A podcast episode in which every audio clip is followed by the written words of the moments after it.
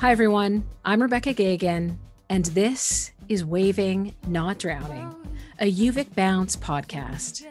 Today's episode is being recorded on the unceded and unsurrendered territories of the Wasanich and Lekwungen peoples. In today's episode of Waving Not Drowning, I talk with Doctor Violeta Iosub, an assistant teaching professor in the Department of Chemistry here at the University of Victoria. Violeta started at UVic in twenty eighteen. Prior to that, she taught chemistry to science majors, non-science majors, and engineers for six years at the University of Calgary. Violeta was born and raised in Romania and came to Canada in two thousand five on a student visa. She obtained her doctorate in organic synthesis from the University of Calgary. After thirteen long and beautiful winters in Calgary, Violeta moved to Victoria, where she finds the weather and the landscape make her smile constantly. Violeta begins our wide-ranging and really illuminating conversation by sharing her experience of losing her father last spring at the very start of the pandemic. And she talks about her experience of grief and of loss and what it was like and what it continues to be like to mourn her father at a time when it is impossible to gather, um, to really participate in those rituals of mourning that are so important. Violeta goes on to talk about and really share her story of being uh, an international student who left Romania and came to the University of Calgary to pursue a doctorate uh, in which she studied what she tells me is a very tiny molecule that the ladybug uh, produces. And she talks about really the sort of joys and challenges of being an international student and shares um, some pretty funny stories of her experiences of learning about Canada and how her friends and those in her circle really taught her about uh, Canadian culture. She ends our conversation by talking about the importance of being open to surprise and to allowing yourself to be surprised by the person that you might become. And along with this, she asks us to think about what it might mean to live in the present continuous, which is a verb tense that uh, Violeta explains um, doesn't exist uh, in her language, and that really is a tense that suggests a kind of doing, um, an activeness, and a way of really being fully engaged with life. I learned so much from this conversation and found in particular that I was very moved um, and really appreciate uh, Violeta's willingness to be so vulnerable and to talk about her experience of grief, since I know that many students in all kinds of different ways have been mourning losses, and that our community, our UVic community, has been mourning losses, and that as much as it is difficult to talk about those losses, that there can be comfort and support in sharing some of that grief with others. I'm Rebecca Gagan, here today with Doctor Violeta Iosub, and this is Waving, Not Drowning. Welcome, Violeta. I'm so pleased that uh, you've been able to join me today. Thank you very much for the invitation. How have you uh, been doing this past almost a year now? It's hard to believe that uh, We're we're coming up on uh, almost a year of living through this pandemic and these very, um, very difficult times. Um, how have things been for you? Well, I think for me, the pandemic started like, you know, like for everybody else. Um, so I started thinking about uh, my online classes and uh, what, you know, I was trying to get used to all the technology involved in delivering an online course and uh, learn about that, how to handle that. And um, I had booked a flight for April first to go to Romania, and uh, that that was canceled. That was about the time when everything started to, when traveling started to be restricted. Right. And, uh, um, you know, soon after, my father um, had a stroke, and even sooner after that, uh, he he died. Oh, so, so um, and I wasn't, I wasn't able to, to travel home ever since, and um, you know, see my mom and see my sister and my brother, and uh, it's it's a little bit surreal, mm-hmm. and, you know, the entire situation. It's uh, you know, I, I I read books about sometimes uh, the possibility of not being able to say goodbye, mm-hmm. and now that it happened to me, I just actually I, I I'm actually leaving that. I, I haven't said I haven't said goodbye to my father, so it's very hard for my brain to um, register that as a, you know, as a fait accompli. So, and I think um, you know, just as somebody who who hasn't experienced that kind of loss during the pandemic, I've only read about it, and it feels Um, unimaginable to, to me when I try to put myself in the shoes of someone like yourself who's lost a loved one, a parent, um, a child, and who isn't able to say goodbye. I think even reading about it, it feels unimaginable, because I think it seems unimaginable to um, to think about not being able to say goodbye. And so, uh, Violeta, you've shared that you you've you've not said goodbye. No, I haven't said goodbye to my father, and um, yeah, it, it took a while, a lot of, um, it took a lot of uh, time to handle the, to handle, you know, the loss. And I, you know, honestly, uh, I don't. Sometimes I don't think of my father as not being here anymore. So that it feels suspended somehow, that it didn't happen. It, It's, I know he's dead, but I kind of expect him to be home when I when I get there eventually. Mm-hmm. Yes. So, Violeta, how have you um, like how have you coped? Like, it sounds like you've obviously been grieving uh, through all of this and working, so making this huge transition into online teaching at the same time. You know, is there something that has has helped you or comforted you? I think, uh, you know, the fact that I had the routine of teaching, and mm-hmm. I had to, you know, the pace was pretty intense. In uh, so this happened in uh, June. So that this was the second month of teaching online in the summer. And, it, you know, that summer of twenty twenty was the first online summer that we, that UVic experienced, and all the other universities, right, actually. And uh, uh I had I was actually in, in the middle of a um, Crowdmark workshop when when I heard the news about my father. So what that means is that I I'm never going to work with Crowdmark. Right. Yes, I can, I can imagine. Yes. Yeah. Uh, so yeah.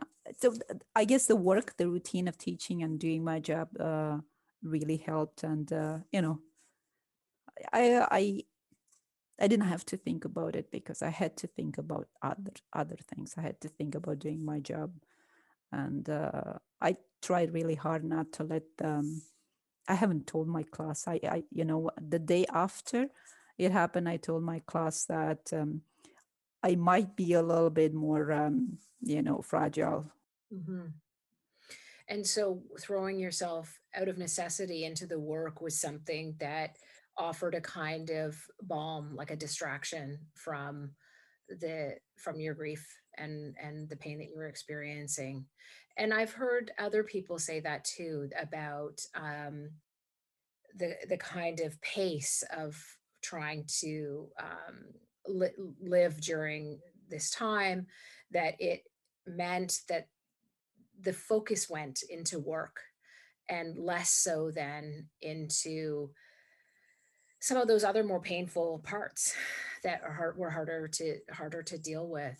And it sounds too, Violeta, that then your grief and saying goodbye that's been deferred to a time when you can get back to Romania. Is that right? Yeah, that's very well put. It's it's being deferred indefinitely now until, you know, vaccinations and everything takes over. Well, I very much hope that um, it is soon that you will be able to be reunited with your family and to be able to say um, to say that goodbye to your father. And, and once again, I'm so sorry for um, the loss that that you experienced this year. So. Um, And certainly, you know, that is just such a, a difficult thing to be grappling with as you are doing this work of online teaching. And I know that our students have been um, really struggling with um, and trying to cope with so many new challenges, and that the usual challenges of university are now very much emphasized, right? So they're they're really emphasized under these conditions. And um, we were talking before um, before we started recording about just the importance right now of really sharing um, our stories and sharing our experiences so that students can have some support and some comfort. Um, not only for what they're going through now, but also for those days when we return to some kind of normal, uh, because those challenges will still be there, uh, just perhaps in a slightly less emphasized form. And so I'm hoping, Violeta, that you um, would be able to share some of your own experience as a, as a student, an undergrad or as a graduate student, um, you know, some of your experiences with maybe challenge or, or difficulty, and just tell me a little bit of your story. I'm, I'm really um, eager to learn more about um, your own experience. Okay, so, um, you know, my history as a student spans into my early thirties. So I, uh, I did, I finished my bachelor's and a master's in, uh, in Romania. And then I went and worked into in, in industry for about five years. And uh, soon after uh, we came to Canada, we we decided to came to um, come to Canada in two thousand five. Uh, we arrived here, and I came here on a student visa as a PhD student uh, accepted into University of Calgary. And um, you know, I, I had been out of school for such a long time. I'm not saying was I. I wasn't the oldest grad student in our group, but, you know, I was on uh, on the more experienced side of uh, uh, the students in our group, which at the time was, you know, about thirteen people. Um, uh, I'm going to share with you the fact that, you know, when we arrived to Canada, I didn't leave the house for a week because uh, I didn't want people to know how bad my English was. So you were nervous, yeah. I was very nervous, and uh, you know, my my husband was familiar with the neighborhood within twenty-four hours. Like he knew that we have a Safeway there, and we have this there, and this there, and eventually I had to go and meet my supervisor. So that went well, I think. I think um, you know, we had a pretty pretty good conversation about, you know, Uh, my what my degree was going to be, and uh, I met a few of my colleague, future colleagues, and they're very interesting to me. And, and um, so, you know, I came from a di- very different educational system. My undergrad was uh, uh, so I went to to university soon after the communism fell in Europe. So um, we were transitioning from, you know, the communist model to still a memorization based model, but uh, with some more freedom. Um, and, uh, you know, the system was different. The resources we had available to study were very different. So, you know, when I came to Canada, um, I had to I had to recall all the chemistry knowledge that I had, because it had it had been uh, around seven years between when I graduated and Uh, two thousand five. And um, it's not only that, I mean, I knew my chemistry, but now I had I had to recall that chemistry in English. I had to relearn chemistry in English this mm. time. So I still remember the struggle I had in a grad course with taking notes, because I understood what was um, what was being described to me, but I didn't have time to write it, to process it in English. So I would study in English and then I would continue in Romanian. Right. Yeah. Yeah. So, um, you know, and yeah, that was one aspect of the, the the struggles that I was facing. I really wanted to be part of the culture, and the my my you know the my my group mates were wonderful. They were so you know um, understanding and acceptant of me, and they were they were trying really hard to you know to basically to make sure that you know I I don't see I don't face any hardship, and uh, they would take me out. You know they. And uh, we we would go to pubs, and we would, I was I, that's how I learned about chicken wings. I hadn't had chicken wings in Romania. We don't eat chicken wings. I mean, I'm sure now they, they do, but at the time, it, no they were very popular. No, po- not popular. And uh, you know, I had to figure out uh, what type of dressing I want with a salad. I didn't understand why people would sell you a salad with no dressing on it, or why would they give you all these options? You know, I had too many options, I guess. I had to, I, you really need to know what you want in North Which America. Speaks also to, as you say, like the, the moving from a communist uh, way of living, right? Which you were, you were just transitioning out of, right? And then it's it's coming to Canada, where culturally things are very different anyway. But as you say, why so many options, for so much freedom to, to choose what kind of dressing you want? Yeah. And going to Tim Hortons and, you know, deciding on a bagel. First of all, I, I didn't know what a bagel was. Okay, it's just this bread that's shaped in a different way. But, uh, you know, I had very interesting conversations with my, my colleagues, and sometimes I wonder what they thought about me. I think they, sometimes I think they thought I was, you know, oh, live, living on an island. I literally live on an island now that, uh, you know, didn't let us interact much with the outside world.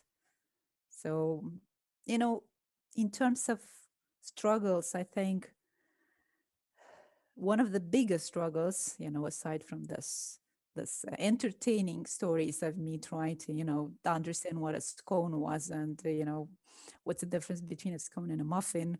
Uh, I had to adjust to, I didn't know what was, what was expected of me. I am a first generation student. Nobody in my family went to university, although it was expected of me to go to university. But um, I, I, I didn't know what uh, what was expected of me, ad- other than working hard, right? But when do you know you worked hard enough? When do you know that? What do you, where do you draw that line? So I try to follow the examples around me, but I got contradictory information. Um, and, you know, in chemistry, when you do research, different projects have different timelines.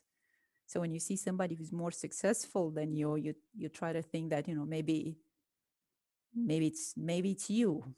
But then somebody comes to you, somebody with more experience, and it says, no, no, no, your project is supposed to take longer because of the nature of the product. So I had to find myself. I have to, I had to find who I was as a newcomer to Canada, and uh, who I wanted to be.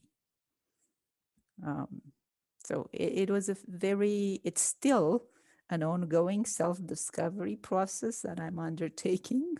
And I think I'm going to keep learning as long as I live, you know, who I am. And, uh, uh, you know, our undergrads, they, they want to know, right, day one, who they're going to be. They, they feel like they need to make a decision day one. If you ask me when I was a child what I wanted to be, the rule was every child would say, I want to be a doctor. You know, it's because that's what every adult wanted to hear. You know, that ambition, that desire to, to work hard. And I never said I wanted to be a doctor because I didn't know. So I still remember my mom nudging me and saying, say you want to be a doctor. And I was like, but I, I, I don't know. So uh, it's okay not to know who you want to be. You might be surprised by who you be, by, by, by the person you become later on. And I just find in your story, Violeta, that it was clear that you were um, really, you know, as an international student, you were learning the language, you, as you say, were, were trying to understand some of the, you know, and, and sharing those funny stories about not knowing about a bagel and those kinds of things. But, but then there was also the piece of your notes and, you know, trying to keep up and, and only being able to move so quickly as you were um, taking notes in English. And then also the other piece that you've shared about being the first in your, the first generation to be at university. And that, I think, you know, it's also about culture, right? Like the culture of university and, and how to do, do that. I mean, your question about, oh, everybody says, well, work hard. So you know that, but then you don't actually know how hard is hard. Like, have you worked hard enough? And, and that you were looking at your peers. So looking at your classmates for models, right? So kind of like, what is the group doing? You know, what is everybody else doing here? And so you're also then trying to learn all of that as well, which seems so um, huge to me, right? To, to be taking in, right? To try to be, so as an international student, and then also navigating university culture, right? And, and uh, in that way, and uh, graduate school, right? Like what, what are the expectations of me when I don't have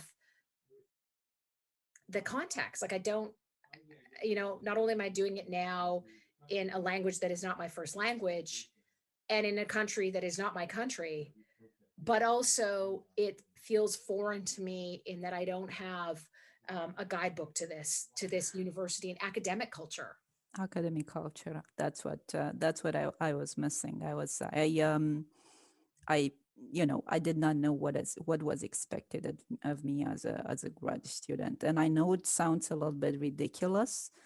Uh, you know, you you just have to to be very productive, right? So this is this is what I heard a lot. You know, uh, how to you know you have to be productive, you have to increase productivity, and uh, um, in all honesty, I don't like this word, being productive, because being productive, it's all about visible results. Uh, but sometimes you are productive if you manage to grow to go through a, a difficult day.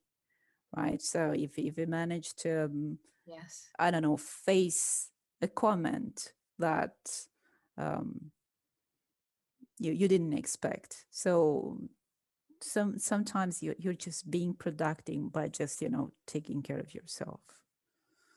And I think that is something that um, it's especially in grad school, where, as you say, Um, productivity is championed as the benchmark of success, yeah. and that that can put so much pressure on a student.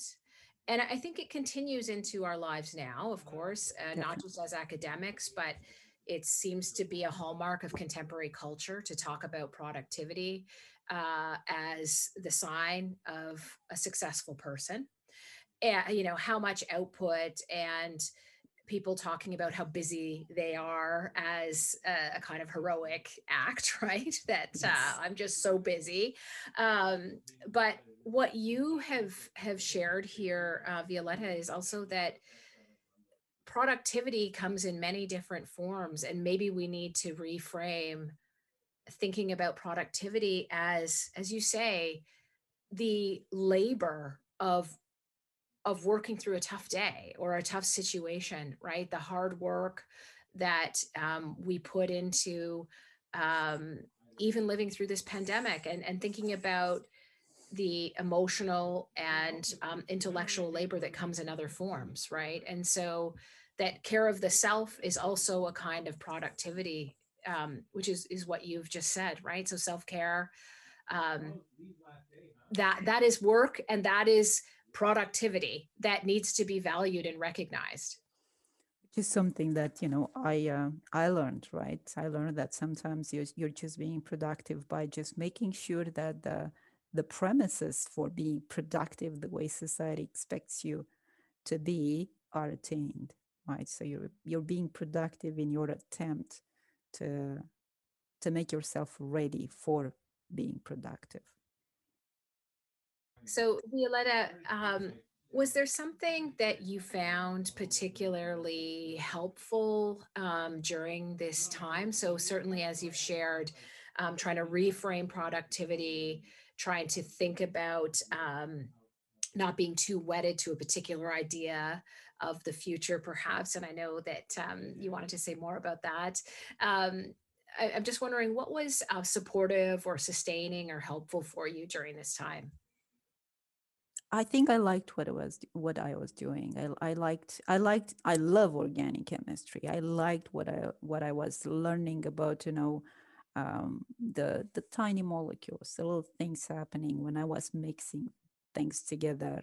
I worked through, you know, my project was about synthesizing a molecule that's synthesized by a ladybug. So, you know, a ladybug is capable of making a molecule when it's threatened.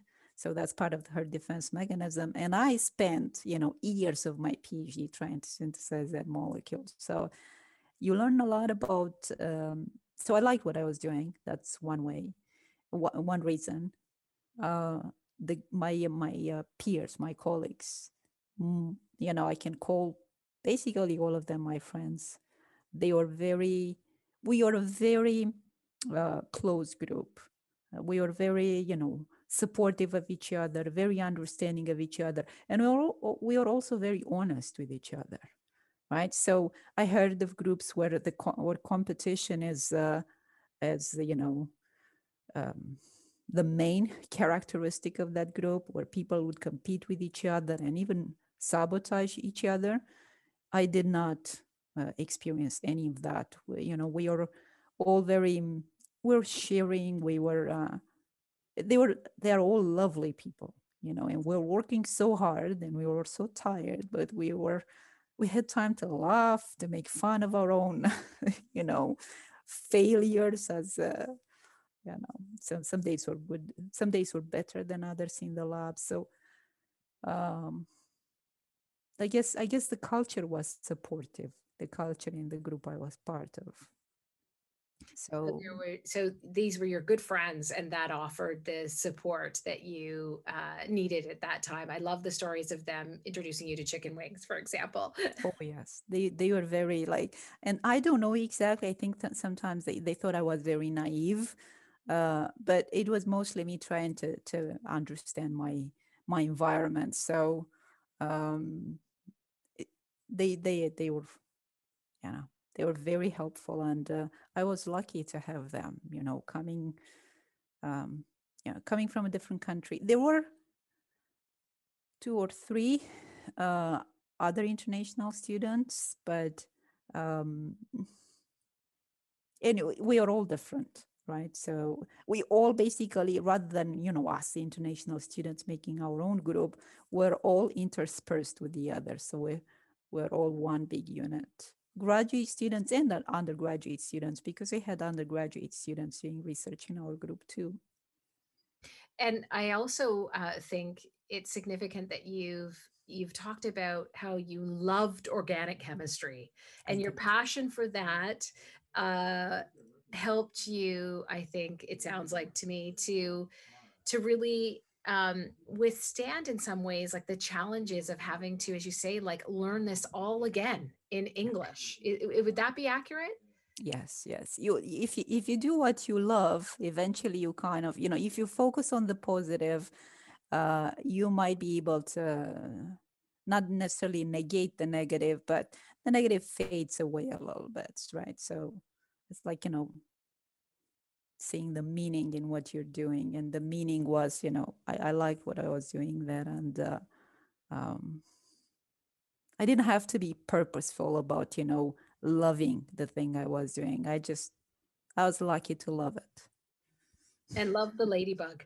And love the ladybug. Yes, I put it on my poster, And I, I went to a conference and I put the ladybug on a poster, and my supervisor was a little bit taken aback, and he's like, are you leaving that one there? And I was, I'm like, yes. So I left the ladybug on the, on the poster. Uh, I, I absolutely love that, Violeta. So, um, so Violeta, what advice or words of support might would you offer students who, whether they're in undergrad or um, starting to pursue graduate studies, what, and it doesn't have to be specifically to international students, but just uh, more generally, what might you, what might you leave students with? So I'm going to draw here on, you know, my, uh, my the, the observations that I have of my students. Uh, so I loved organic chemistry, and I, I had colleagues as an undergrad that struggled with organic chemistry, but nobody actually hated it. Or I don't remember us as undergrads being scared of, of a particular um, discipline so, or topic or So I was su- surprised when I heard that, you know, many of the organic students I was teaching as a T A, uh, they didn't like it. And they, uh, not necessarily they didn't like it. They were, they perceived organic chemistry as difficult. The reputation of the course was atrocious. Everybody expected to come into this course and fail at least once. Not everybody, the majority. So, um, you know... The, the piece of advice that I that I would give students, um, listen to others, but do not make their conclusions yours. So come to the course, see what the course is about, and make your own mind.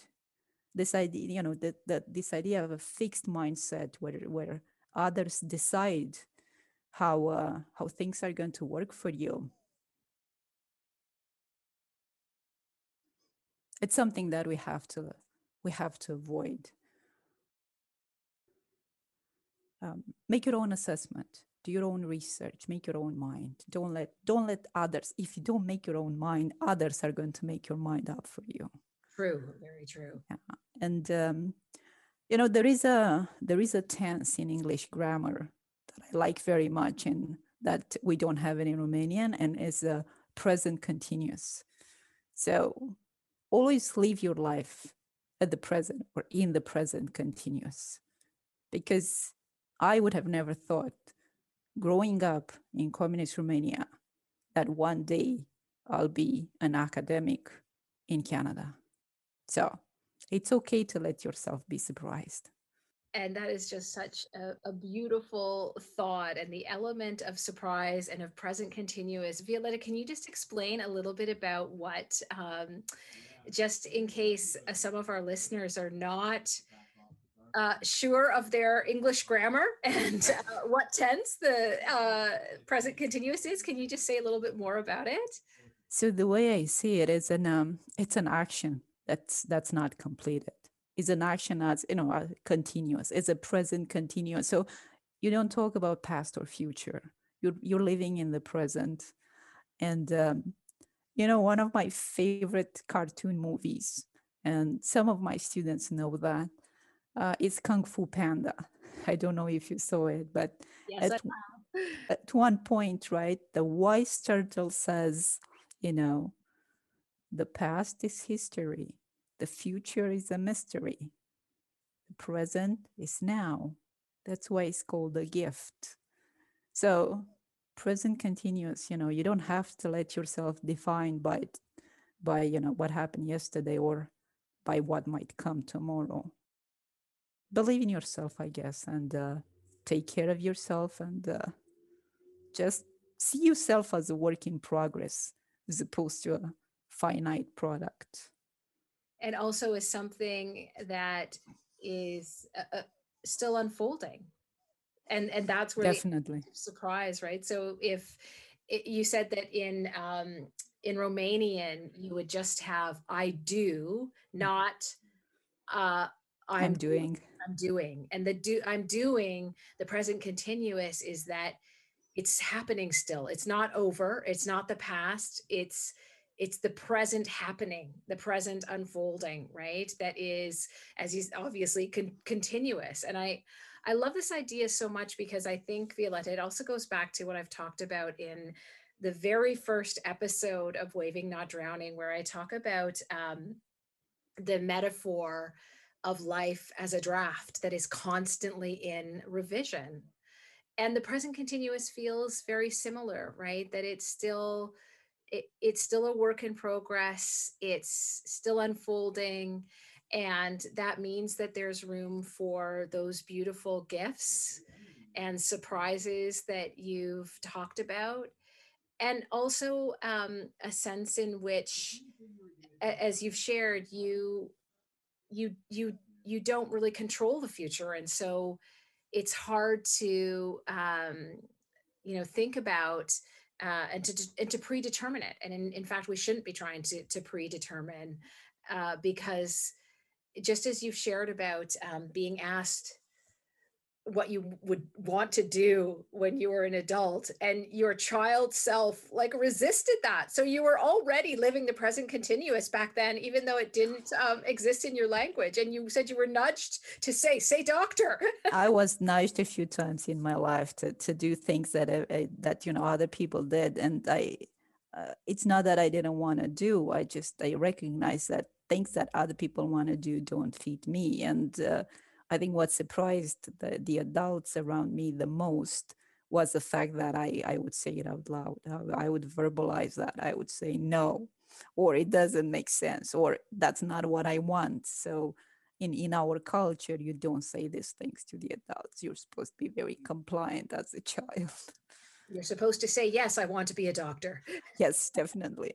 Yes. Well, and now you are a doctor. I am a doctor. That's the irony, isn't it? It is. So, um, well, Violeta, I have just, uh, I've really loved this conversation. And uh, I know that, uh, you know, students listening will find your words just so helpful. But I, I think, I think that um, I just want to thank you for just being so open and sharing your story with us and the story of your um of your loss uh this year, and I'm certainly hoping that you will be able to get home soon. Thank you very much. Thank you for having me. It was a pleasure. Bye, Violeta. Thank you. Bye. In next week's episode of Waving Not Drowning, I talk with Doctor James Rowe, an associate professor in the School of Environmental Studies here at the University of Victoria. You might know James as the powerful force behind Divest UVic. In our conversation, James shares with me his experience of being an undergraduate student and looking for a purpose that was in alignment with his values. He talks about the role that meditation played in his life uh, then and now as a teacher. And finally, he really shares uh, his sense of optimism and how important it is that despite the really difficult times that we are living in, that we are able to tap into and see the goodness, the beauty, and what he calls the paradise that is here. I really hope that you'll tune in for this enlightening episode. You can keep listening to episodes of Waving Not Drowning on Anchor F M, Spotify, or wherever you stream your podcasts. We'd love it if you would give us a like and a follow on Instagram at UVic Bounce. Tune in next week for another great conversation. Until then, be well.